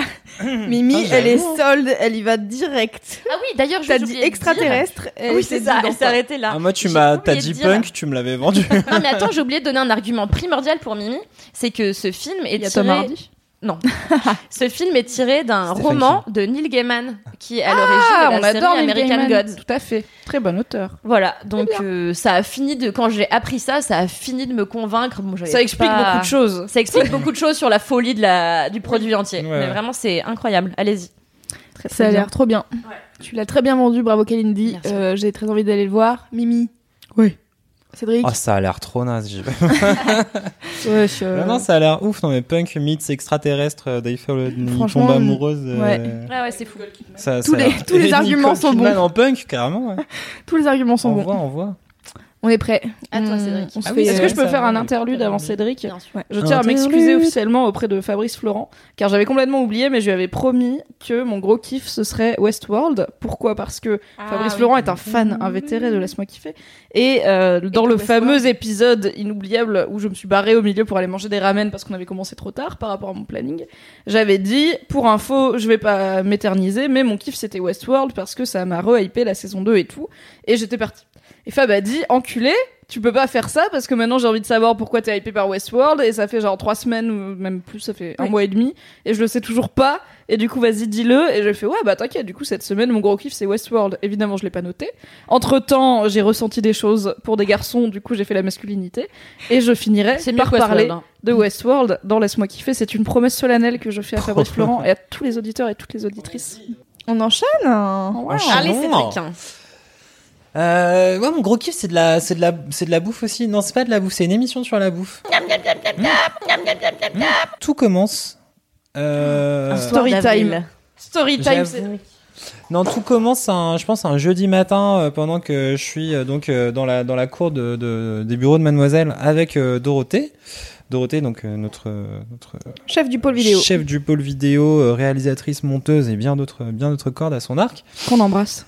Et qu'on embrasse très fort et qu'on adore. On parlait donc de, euh, de toutes les, les reportages et les saisons de trucs sur la bouffe, style euh, Chef Stable et tout ça sur Ouais. Netflix. Et je lui disais, eh ben je lui disais, j'aime pas Chef Stable. Je trouve que c'est un peu chiant. La musique, il y a du Vivaldi partout. euh, genre euh, le montage, il est un peu casse-couille. C'est quoi euh, Chef Stable Ça raconte quoi? C'est c'est euh, des séries d'émissions qui suivent à chaque fois un chef qui vient euh, d'un peu partout dans le monde. T'as pas mal de Français.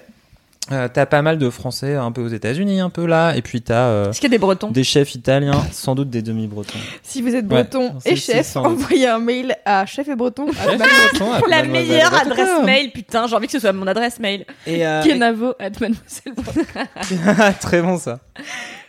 Et donc du coup, euh, voilà, il y a ce truc-là, Chef Stable, j'étais là, euh, bof, bof, bof. Et elle me dit, eh ben, tu devrais regarder Ugly Delicious. Et donc c'est ça mon gros kiff, spoiler. Oh c'est Ugly je crois que je l'ai vu sur ma, pa- ma homepage. Et Ugly Sur Netflix? Delicious sur Netflix. Donc euh, Ugly Delicious, c'est donc écrit, réalisé, produit par Dave Cheng et plusieurs de ses potes d'ailleurs qui sont critiques euh, gastronomiques. Des gens qui ne vous diront rien comme euh, Dave Mian et tout ça, que je connais juste parce que j'ai regardé ça. Et donc en fait, ce qui est intéressant dans ce truc-là, c'est que dans Ugly Delicious, il va prendre des sujets. euh, à chaque fois, c'est une thématique. Genre le premier épisode, c'est la pizza. Le deuxième, c'est les tacos. Le troisième, c'est la cuisine à la maison. Le quatrième, c'est genre euh, le poulet frit. Et, Film euh, gastronomie. Yes. hein. Yes. Déjà mon épisode Voilà. préféré. et en fait, ce qui est intéressant, c'est qu'il se dit, ok, donc j'ai ces, ces thèmes-là qui sont un peu des, des thèmes universels. Tu commences par la pizza. euh, Il y a 25 milliards de types de pizza, les pizzas américaines, napolitaines. euh, et donc du coup, non mais c'est vrai. Et tu peux faire des pizzas avec n'importe quoi. vrai tu vois, qu'Aline- tu, tu- C'est vrai, on peut tout mettre sur une pizza. Bah oui, Oui. tu peux mettre euh, de De l'ananas. Sauf de l'ananas, j'allais Tu vas mettre de l'ananas et tu vas trou- trouver des gens qui vont acheter ça euh, par, euh, par millions et lancer des débats. 20 euh, à Oui. travers le monde sur peut-on mettre de l'ananas ou non? Il a clos le potentiel débat qu'on aurait pu avoir sur la pizza Comment hawaïenne. il nous a coupé l'herbe sous le pied en mode Chut, Ah, c'est j'en chiant. peux plus de ce truc. Bref. Et donc, en fait, cette histoire-là, en vrai, c'est que ce dont il a envie de discuter, Dave Cheng, à travers cette histoire de la pizza, c'est de l'authenticité. Qu'est-ce que c'est l'authenticité en cuisine? Est-ce que vraiment on va continuer de s'en battre les couilles que les pizzas elles sont pas vraiment faites comme ça euh, à Naples et tout ça? Est-ce que c'est vraiment important? Hmm. et, euh, et en vrai, on fait ce qu'on veut avec sa pizza. euh, Mais Oui. c'est vrai. Et, et en fait, tu vois, il termine en disant Moi, les meilleures pizzas que j'ai jamais mangées de ma vie, c'est à Tokyo. Et il t'emmène chez un chef, donc euh, Tokyoite, parce que ça bouge pas mal en fait hein, dedans. T'as plein de méga euh, critiques gastronomiques. T'as le chef du Noma, qui est le premier restaurant, euh, le, restaurant le plus étoilé, pas étoilé du monde, mais genre le meilleur restaurant du monde depuis 10 ans. T'as euh, le mec qui est le boss de la pizza napolitaine, machin. Donc tous ces gens sont interviewés. Chaque fois, ils disent, moi, je crois à l'authenticité. Après, bam, tu passes sur un gars qui dit, moi, je crois que l'authenticité, c'est de la connerie. Et donc tout le montage est comme ça Ouais. en fight. Et donc ça termine à Tokyo avec un chef Tokyoite qui fait une pizza à base mayonnaise avec euh, du thon rouge cuit mais euh, façon sushi avec Oh là là. plein euh, que des ingrédients locaux parce que le mec il dit franchement moi la mozzarella di bufala le fait de la faire venir ici en vrai elle a 14 jours elle a aucun intérêt tu vois. Ouais. donc euh, donc j'en donc j'utilise pas ça.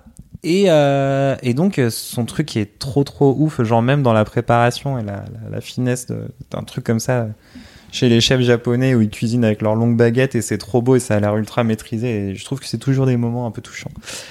Et donc Et après, comme quoi, les gens Pour qui racontent une histoire euh, dans leur place, ça te touche pas, mais. euh, Mais oui, mais voilà. pareil, Alors, mais c'est ça le truc, c'est que justement, je trouve que, et c'est là où je voulais en venir, ce truc de raconter une histoire à travers son plat, j'ai enfin compris ce que ça voulait dire dans Ugly Delicious. D'accord. Parce que, en fait, il va voir les. Il, il est pas là, genre, allez, euh, vas-y, euh, euh, raconte une histoire, sors tes tripes, tu vois, genre, façon Philippe Etchebest, euh, qu'on a- qu'on adore. C'était hein, une belle mais- imitation. C'était encore une bien belle imitation. Toutes, je vous déteste. Euh, mais tu vois, du coup, cette espèce de truc un peu euh, bullshit. Et je pense que ça veut dire quelque chose dans la tête d'Etchebest quand il le fait, mais euh, en vrai, à la télé, t'es là, genre, Ouais. arrêtez de répéter ça, genre 25 fois par épisode, on s'en balèque. D'accord, ouais. Et donc là, bam, t'as un chef, tu viens lui expliquer un truc, tu viens parler, vraiment, tu vois, c'est limite un peu philosophique. L'authenticité dans la bouffe, c'est un vrai sujet. Et tu prends le, il prend voilà le, donc la pizza comme véhicule pour discuter de ce truc-là. Mhm. Et en fait, l'épisode numéro 2 sur les tacos, qui est. Alors, mais c'est ouf parce que moi j'étais à genre un épisode genre 1h10 sur les tacos. Ok, on va voir. Dégueulasse, donc bon, oui. Alors, alors, moi, j'aime, moi, j'aime bien les tacos parce que j'aime bien la bouffe mexicaine, parce que j'aime bien les piments, parce que j'aime bien tout ça. Et donc, en fait, il prend, pareil, le véhicule des tacos. Et en fait, grosso modo, de la, de la faculté de la cuisine mexicaine à réussir à s'adapter à peu près tous les aliments. Et donc, il te parle aussi des tacos arabes, donc qui sont euh, des tacos faits avec du pain euh, libanais parce que euh, les immigrés euh, là-bas commençaient à faire leur propre pain et qui sont des tacos faits avec donc du pain libanais, de la viande à gyros.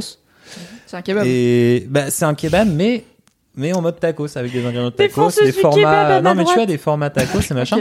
Et du coup, ce truc-là au Mexique et dans le sud des US, Los Angeles machin, est connu comme les, les tacos arabes. Et du coup, en fait, à travers ce putain de tacos, La il va encore. La bouffe fusion. Ouais, alors ça parle beaucoup, beaucoup de fusion, effectivement. Ah oui. Et de mélange de culture et tout ça. Et vraiment de ce truc. Et Cheng, en fait, il y revient assez régulièrement parce que c'est un, c'est un chef coréen euh, dont le père est, euh, je crois que mon père est nord-coréen, qui a réussi à se barrer, je sais pas quand, et donc euh, sa mère est, non, sa mère est coréenne. Bon bref, je sais plus, je sais plus, j'ai plus son arbre de famille en tête, mais en gros, tu vois, c'est lui-même un produit vraiment mixité De cultures, américaine, Ouais. un peu, euh, un peu marrante quoi. Et en fait, ça le passionne ce truc de mélange de culture, de fusion, et il est persuadé qu'on, qu'en fait, la bouffe a un discours politique. Et ce truc-là sur les tacos, c'est ouf parce qu'en fait, genre, c'est limite une décharge anti-Trump les plus euh, intéressantes et touchantes que j'ai jamais vues, alors qu'en vrai, ça parle jamais de Trump. Ça parle de politique, d'exclusion aux États-Unis, machin. Ça parle de euh, mélanger euh, les différentes cultures et les trucs. À la fin, ça donne quand même des machins de ouf. Et ça parle de politique et d'acceptation à travers la bouffe. Et c'est Ouais. de ouf. C'est trop bien. À un moment, il descend à Mexico City chez un gars qui a une taqueria une étoile. Donc, tu vois, une Ah. taqueria qui a une étoile Michelin, déjà, t'es là, genre, euh, ok. Ouais. Et donc, le mec raconte son histoire. Il disait qu'il était donc euh, aux États-Unis pendant. euh, il, y a, il y a 20 ans. Euh, il bossait avec un chef là-bas, euh, donc il était, tu vois, un peu en cuisine gastro qui se la raconte et tout ça, mais il kiffait bien. Il a amené comme ça son, ambiance, euh, ses, ses racines mexicaines dedans. Il commence à avoir du succès, il se fait choper par l'immigration, bam, il se fait dégager euh, des États-Unis. Il rentre au Mexique avec un ban de euh, 5 ou 10 ans, euh, genre euh, t'as plus jamais le droit de venir pendant 5 ou 10 ans. Quelques années après, son père est malade parce qu'en fait son père et sa mère sont aux États-Unis, c'est le seul de sa famille qui est pas américain. Donc sa mère lui dit faut vraiment que tu viennes, ton père il est malade, il va mourir, euh, faut que tu traverses la frontière et que tu te pointes. Donc il se démerde, euh, il passe la frontière illégalement, il passe aux États-Unis, il voit son père avant qu'il meure, il se fait pas gauler. Euh, du coup, qu'est-ce qu'il fait? Il se remet à faire de la bouffe et à avoir suffisamment de clients. Et encore, il y a sa tronche qui apparaît dans les journaux parce que c'est un super chef. Bam, l'immigration lui retombe sur la gueule. Il se fait renvoyer au Mexique et là, il a un ban à vie. Donc le mec est au Mexique, sa famille, et donc là on parle de ses enfants, sont aux États-Unis. Il a plus le droit d'aller les voir. C'est un chef, une étoile au Mexique qui fait de la bouffe de ouf. C'est fou, hein. C'est n'importe quoi. Ah ouais, c'est fou. Et en fait, voilà, à travers ce putain de thème des tacos, t'as Ouais, tout plein ça. de sujets qui sont abordés. euh, Et ce truc, et en plus, voilà, travaille à travers le goût, machin, Ouais. et, euh, et toujours, euh, il y va un peu euh, sans concession, c'est assez marrant. Euh, Cheng, il y va, euh, il, Il pose les questions, ouais, voilà, tu vois, il met les pieds dans le plat et tout ça. L'épisode sur le home cooking, c'est un vrai truc autour des racines, de comment est-ce qu'on peut euh, faire évoluer un peu le home cooking, un peu des traditions autour de Thanksgiving, inviter les gens chez toi, qu'est-ce que ça veut dire? Quand t'es Ouais. un chef, comment tu cuisines chez toi, tu vois, il y a un truc de rapport à la bouffe comme ça. Il y avait un truc où je crois que Gordon Ramsay cuisinait chez lui à un moment donné. Il faisait un repas de Noël euh, Ouais. dans sa cuisine à lui, dans sa maison euh, en, en Angleterre, mais je sais plus où. C'est cool, je trouve, les insights de. Mais c'est marrant parce que moi, euh, ma mère, elle est avec un mec qui est chef. euh, alors, pas du tout euh, dans un restaurant et tout. Il est chef dans une maison de retraite, tu vois. Mais bon, il, ça Ouais. reste. Il fait quand même à manger à des gens à longueur de temps. Et en fait, euh, je les ai vus se fighter euh, trop de fois autour de la bouffe parce qu'en fait, euh, il, il veut apprendre à, à ma mère à faire à sa manière à lui. Ah oui. Et je suis là, c'est un truc de ouf. La... Mais je pense que c'est un truc. Enfin, j'ai l'impression que c'est un truc très français. le- la bouffe et suivre la recette et en fait euh, avoir la recette de ta grand-mère et machin et en fait si tu fais pas comme Ouais. ça ça va pas être aussi bon et ça va pas être la meilleure recette et t'es là peut-être juste on peut accepter le fait qu'il y ait plusieurs recettes et qu'il y a plusieurs trucs qui sont bons je ne sais pas Mais euh, en fait, ouais, sur l'épisode Home Cooking, il parle un peu de ça. Comment t'améliores, comment tu fais le truc, et comment t'as le droit, en fait, de déroger, de désobéir, en fait, Ouais. tu vois. Ouais. Ce De mettre de l'ananas sur ta pizza. Et de mettre de droit. l'ananas sur ta pizza si avoir t'as rien à foutre de ce que je les suis pas gens sûre que ce soit un truc vraiment très français parce que alors je vais prendre un truc qui qui, qui Ouais. est pas une preuve Alors, euh, euh, mais en fait quand tu regardes des films américains ou des séries américaines en fait t'as toujours l'impression que le moment de Thanksgiving c'est le moment où il faut respecter la recette et qu'en Ouais. fait tout le monde va piocher dans les dans le tiroir à recettes de mémé pour faire la dinde parfaitement cuite Ouais. et que si elle est pas assez juteuse tout le monde se casse tu vois Mm. et euh, j'ai vraiment l'impression que c'est un truc euh, qui est assez en fait le truc de la de la mama euh, même je sais que quand j'allais au Brésil je, tra- je, je traînais dans une petite favela où en fait on était invité à manger chez la grand-mère chez les grands-mères de gens qui traînaient avec nous. Et pareil c'était un truc euh, il faut respecter la recette. Et en fait on la on la donne pas la recette. C'est un truc qui reste dans la famille. Oui, et c'est un secret. Et j'ai l'impression que c'est un truc qu'on cultive quand même euh, dans vachement de pays en fait. Donc je les connais pas tous. Ce serait difficile de mais ouais je sais pas Après, si c'est t'as des, truc, ouais, euh, t'as des endroits où ça, ça, ça bloque plus que. Bah, en fait, t'as un autre épisode sur les écrevisses à la Nouvelle-Orléans.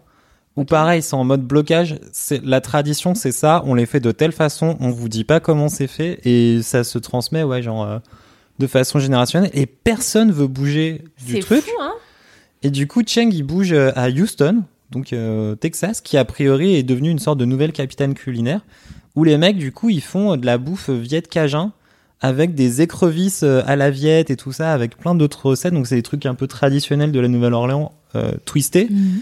Et où ça- c'est de ouf et c'est en train de, euh, voilà, de, de pulluler, un peu comme les écrevisses dans les rivières, à travers le monde.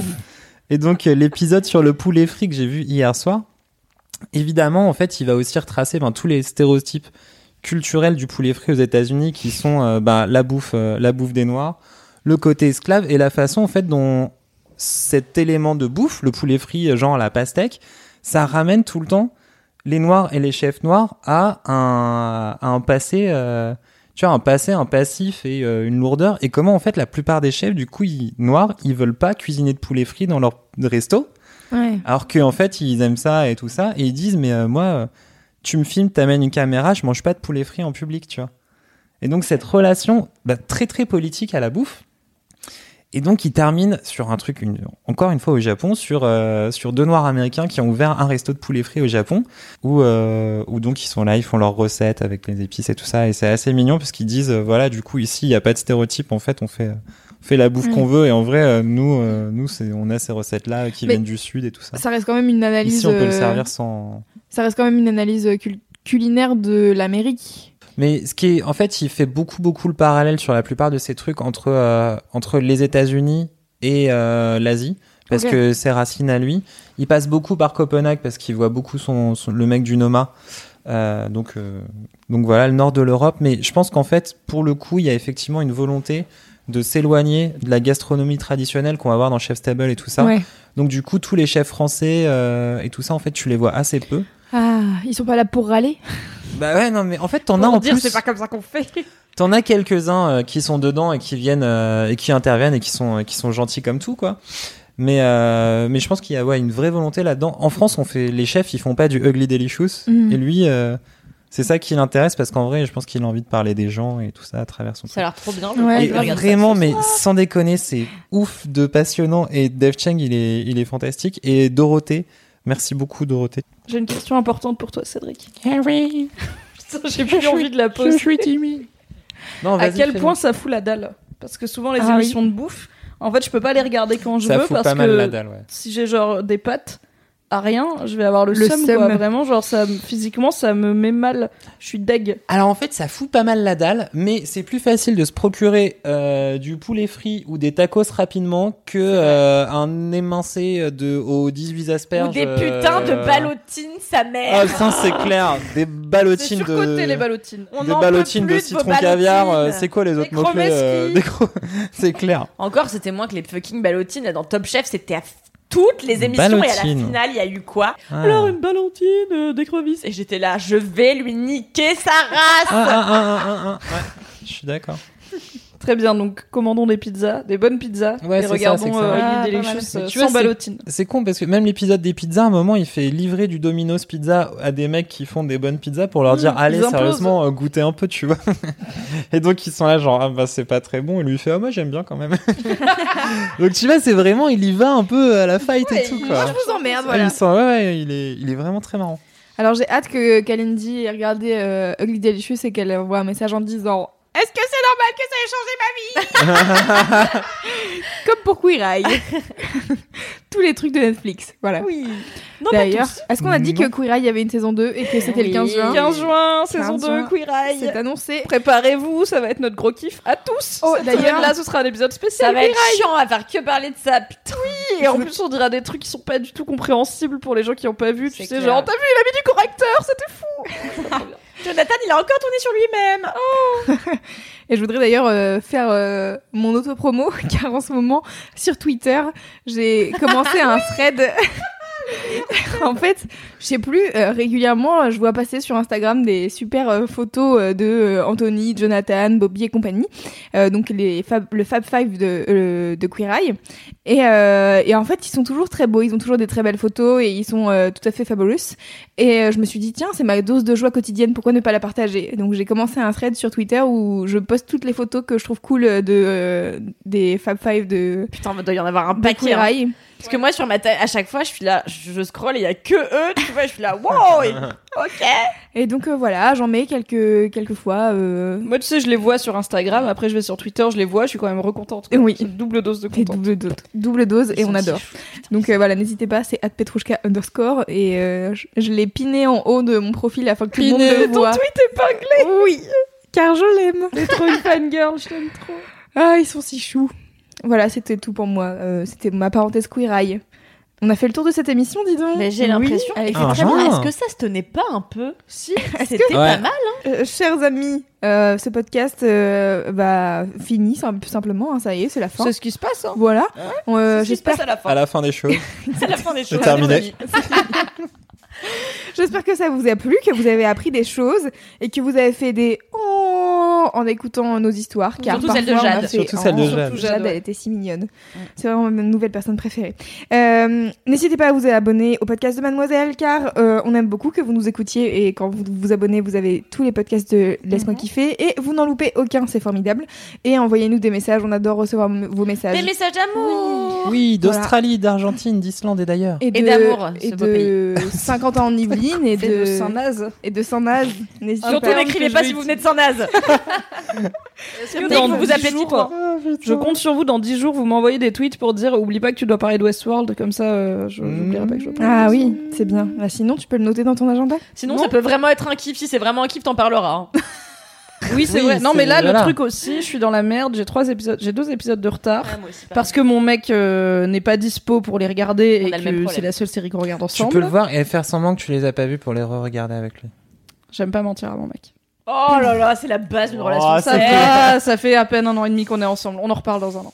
Et du coup, j'ai promis à cause de toi, Louise, que j'allais faire un récap rigolo du final de Westworld Oui. le lendemain de sa sortie. Donc, je ne peux pas être en retard. Il faut tout rattraper. Oui, probablement que dimanche, en potentiel gueule de bois, je vais regarder. Moi, je suis over à la bourre et j'avoue que cette année, ça me mangeait vachement moins Westworld que la... quand c'est sorti. Mais Attends, on en parlera dans Laisse-moi Ouais, d'accord, épisode prochain peut-être. C'est quoi Je le compte prochain vous, envoyez Eh là, c'est le sixième épisode. Et ouais. Ça commence à s'inscrire dans le temps. Bravo à Eh nous. ouais. Est-ce qu'on aura un flux pour Laisse-moi kiffer un jour? Euh, je sais pas, les gens demandaient quand Un est-ce que... flux bimestriel. Tu peux t'abonner à juste Laisse-moi kiffer, avoir juste Laisse-moi kiffer et pas avoir tous les podcasts de Mad. euh. Ok. En même Un temps. flux RSS. Écoutez, Oui, c'est oui, je, une, je une connais ce mot, question, mais je sais pas. en quoi il une question qu'on posera à Fabrice Florent car c'est lui qui a les sous. Tout à fait. Voilà. Je lui promettrai que si on a un flux, je parlerai de Westworld. Pas mal. Joli Mimi. Le chantage. Voilà la bonne base d'une relation saine. Et elle est au cinéma le 20 Et le juin. mensonge dans le couple. Et oui, elle est au cinéma le 20 juin pour voir euh, cet excellent film pitché par. Girls Qui s'appelle. Ouais, How to Talk Girls at Parties. Parties. Et on vous fait des bisous. Et Oui, d'ici le prochain épisode, touchez-vous bien qui kiffe. Touchez-vous bien le kiki. kiki. Mmh. Toujours Je pas Mimi. toujours Putain, euh, mais Mimi, elle refuse, pas bordel, solidaire. euh. J'étais pas à cette pause club où vous avez tous décidé ça, ok J'aurais j'aurais mis un veto. En vrai, moi je voudrais dire touchez-vous bien le kiff, mais à chaque fois ils hurlent dans leur micro pour dire kiki Et du coup, maintenant, je les suis parce que je veux pas qu'ils hurlent. Voilà. C'est la pression sociale, ça. Oui. Ça n'a pas de sens. Quel exemple juste, tu es pour Jade Il faut mettre Vraiment. Kiki si tu le touches. Sinon, ça n'a pas de sens. Mais en fait, tu, tu sais pas que tu peux parfois jouer avec les mots et les assembler, et du coup, c'est drôle. Non, mais justement. oui.